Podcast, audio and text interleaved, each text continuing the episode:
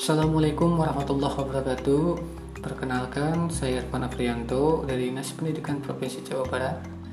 Di sini saya akan membahas mengenai tugas wawasan kebangsaan, mengenai isu yang terdapat dalam sebuah video. Nah, saya di sini mengambil video mengenai permasalahan yang ada pada dunia pendidikan. Nah, setelah disimak, dalam video tersebut terdapat 3 pendapat mengenai masalah yang terjadi di dunia pendidikan Indonesia. Yang pertama dikemukakan oleh Retno Listyarti. Beliau mengatakan bahwa terdapat 5 persoalan yang terjadi pada dunia pendidikan di Indonesia, yaitu pertama, kekerasan pendidikan, ujian nasional, kurikulum 2013, korupsi pendidikan, dan lunturnya keragaman di sekolah negeri. Itu pendapat beliau. Kemudian, jika dilihat dari sudut pandang peserta didik, hal ini berdasarkan asesmen atau penilaian internasional terkait penurunan pendidikan, dikatakan bahwa daya nalar anak Indonesia itu menempati posisi bawah. Jadi siswa-siswa kita itu dalam menangkap informasi yang baru itu masih rendah, masih dalam mengalami kesulitan. Kemudian hal lainnya itu bahwa kemampuan siswa dalam membaca dan menganalisis bacaan juga sama menempati posisi bawah daripada negara-negara yang lainnya. Hal ini dikarenakan minat baca atau kesadaran membaca siswa kita itu yang masih kurang. Hal ini berdasarkan survei yang dilakukan di lapangan bahwa siswa di sekolah kita itu hanya mau membaca buku teks pelajaran saja. Itu pun tidak sampai selesai dalam 1 semester atau dalam 1 tahun. Apalagi buku penunjang yang lainnya. Sehingga berdasarkan hasil survei mengatakan bahwa anak Indonesia itu di rata-rata menyelesaikan 1 halaman dalam waktu 14 hari. Itu berdasarkan survei. Nah, itu salah satunya. Kemudian penyebab lainnya adalah pembelajaran yang berujung pada ujian nasional. Maksudnya seperti apa? Bahwa dulu ujian nasional itu menjadi acuan atau patokan bahwa siswa dikatakan berhasil, siswa dikatakan sukses, siswa dikatakan kompeten jika mendapatkan nilai yang bagus dalam ujian nasional. Akibatnya apa? Akibatnya siswa ataupun orang tua siswa menjadikan pendidikan itu atau belajar itu hanya sebatas menjawab soal, yang ujung-ujungnya nanti pola pikir orang siswa, orang tua siswa itu sendiri lebih memilih bimbel daripada pendidikan. Karena apa? Di bimbel atau di kursus kita hanya akan dikasih soal, kemudian siswa langsung mengerjakan soal tersebut. Jadi ketika menepati ujian nasional, ya otomatis siswa yang ikutan bimbel lebih daripada siswa yang belajar biasa. Karena pada pendidikan sekolah biasa banyak penerapan nilai-nilai kehidupan sebetulnya, tapi karena ujian nasional jadi patokan pada saat itu, maka bisa dikatakanlah tanda kutip bahwa sekolah itu hanya sebatas menjawab soal. Itu yang beliau katakan atau yang dikatakan oleh Retno Listyarti. Kemudian dari hal-hal tersebut, salah satu masalah lainnya itu adalah terdapat pada sistem pendidikan Indonesia, dan yang paling garis bawahi adalah terdapat pada kualitas pengajarnya. Kata beliau, kualitas pengajarnya yang masih minim, masih kurang berinovasi, masih kurang berkreasi, terbatas itu saja. Nah, itu yang dikemukakan oleh Retno Listyarti. Hal ini kemudian dibantah oleh bidang pendidikan, yaitu Bapak Nu Ahmad. Beliau mengatakan bahwa memang kualitas guru itu rendah, tapi jangan menjadikan untuk satu-satunya faktor penyebab penurunannya kualitas pendidikan di Indonesia ini. Nah, memang ada yang namanya ujian kompetensi guru, kata beliau. Di sana juga memang nilainya itu masih rendah untuk guru-guru kita. Tapi nilai ini bisa kita jadikan acuan, bisa kita jadikan patokan untuk meningkatkan kualitas guru tersebut. Karena jika kita lihat bahwa dalam UKG tersebut terdapat beberapa komponen penilaian seperti itu, sehingga kita bisa lebih fokus pada penilaian yang mana saja sih yang harus kita tingkatkan. Nah, kemudian pendapat lain yaitu yang pendapat yang ketiga oleh Wei Linhan. Sama, dia juga mengatakan bahwa kualitas pendidikan itu salah satunya dipengaruhi oleh kualitas guru yang kurang.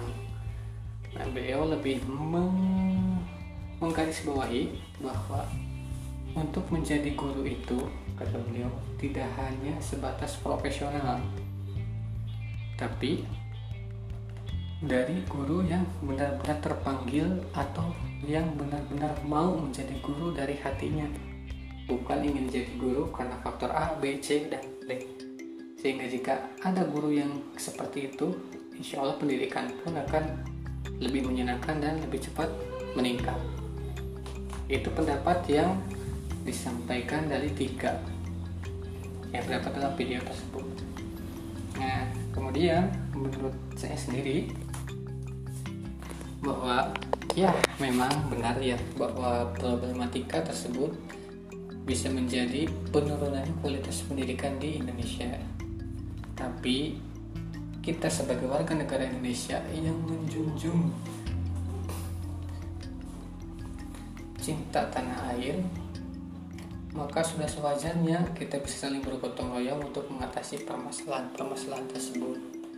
Lantas dengan cara apa mengatasi permasalahan tersebut? Di sini masalah yang kita bahas adalah kualitas guru yang kurang, yang menurun. Nah, yang paling simpelnya adalah dengan mengadap. Nah, yang paling simpel atau yang paling kecil adalah mulai dari diri sendiri sebagai tenaga pendidik, terutama saya sendiri yang di sini tugas sebagai guru, di mana guru tersebut harus memumpuni nilai-nilai kebangsaan.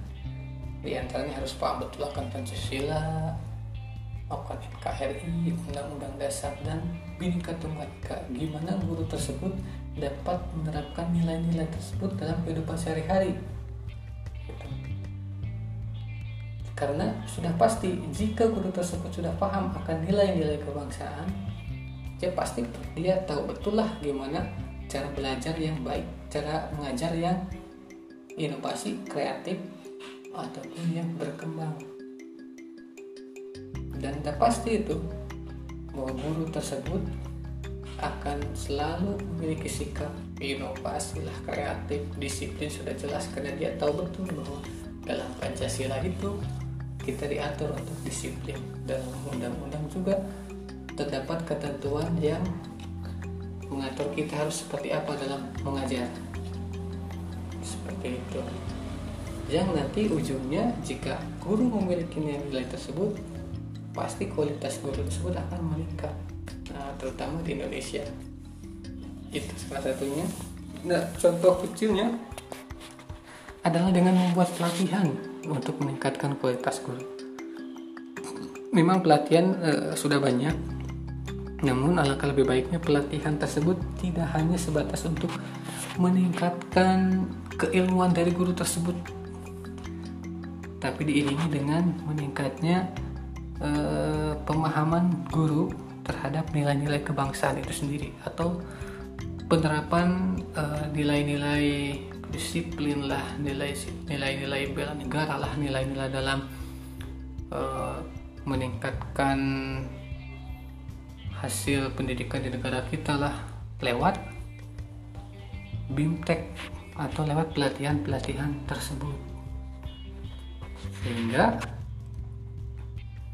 ujungnya guru-guru di negara kita selain pintar akan ilmu, pintar juga akan cinta tanah airnya. sehingga dia lebih bersemangat dalam memberikan materi pembelajaran yang berujung pada meningkatnya kualitas pendidikan di negara kita. Kemudian contoh lainnya, contoh yang paling kecil aja di setiap sekolah, salah satunya adalah dengan membuat evaluasi atau penilaian lah, atau diskusi boleh lah. Kalau di sini biasa mengenal dengan MGMP gitu ya, musyawarah grup. Nah, kegiatan ini dilakukan harus rutin, entah seminggu sekali, 2 minggu sekali, atau sebulan sekali dalam satu instansinya gitu. Jadi nggak usah dalam satu kabupaten atau dalam satu wilayah, kita bikin acara tersebut dalam satu instansi, dalam satu sekolah saja. Kenapa demikian? Karena permasalahan setiap sekolah itu berbeda-beda. Walaupun memang secara umum mungkin sama arahnya ke sana, tapi tentu permasalahan setiap sekolah itu berbeda-beda, sehingga alangkah baiknya di setiap sekolah itu dilakukanlah musyawarah atau dilakukanlah evaluasi. Nah, nanti hasil evaluasi tersebut kita diskusikan di sekolah dan kita cari solusinya, kita kumpulkan masalahannya, kita diskusikan, kemudian kita cari, sehingga nanti siswa akan meningkat, kemudian guru juga akan mendapatkan solusi dari masalah yang dihadapi guru tersebut atau yang dihadapi oleh rekannya dalam satu mata pelajaran tersebut.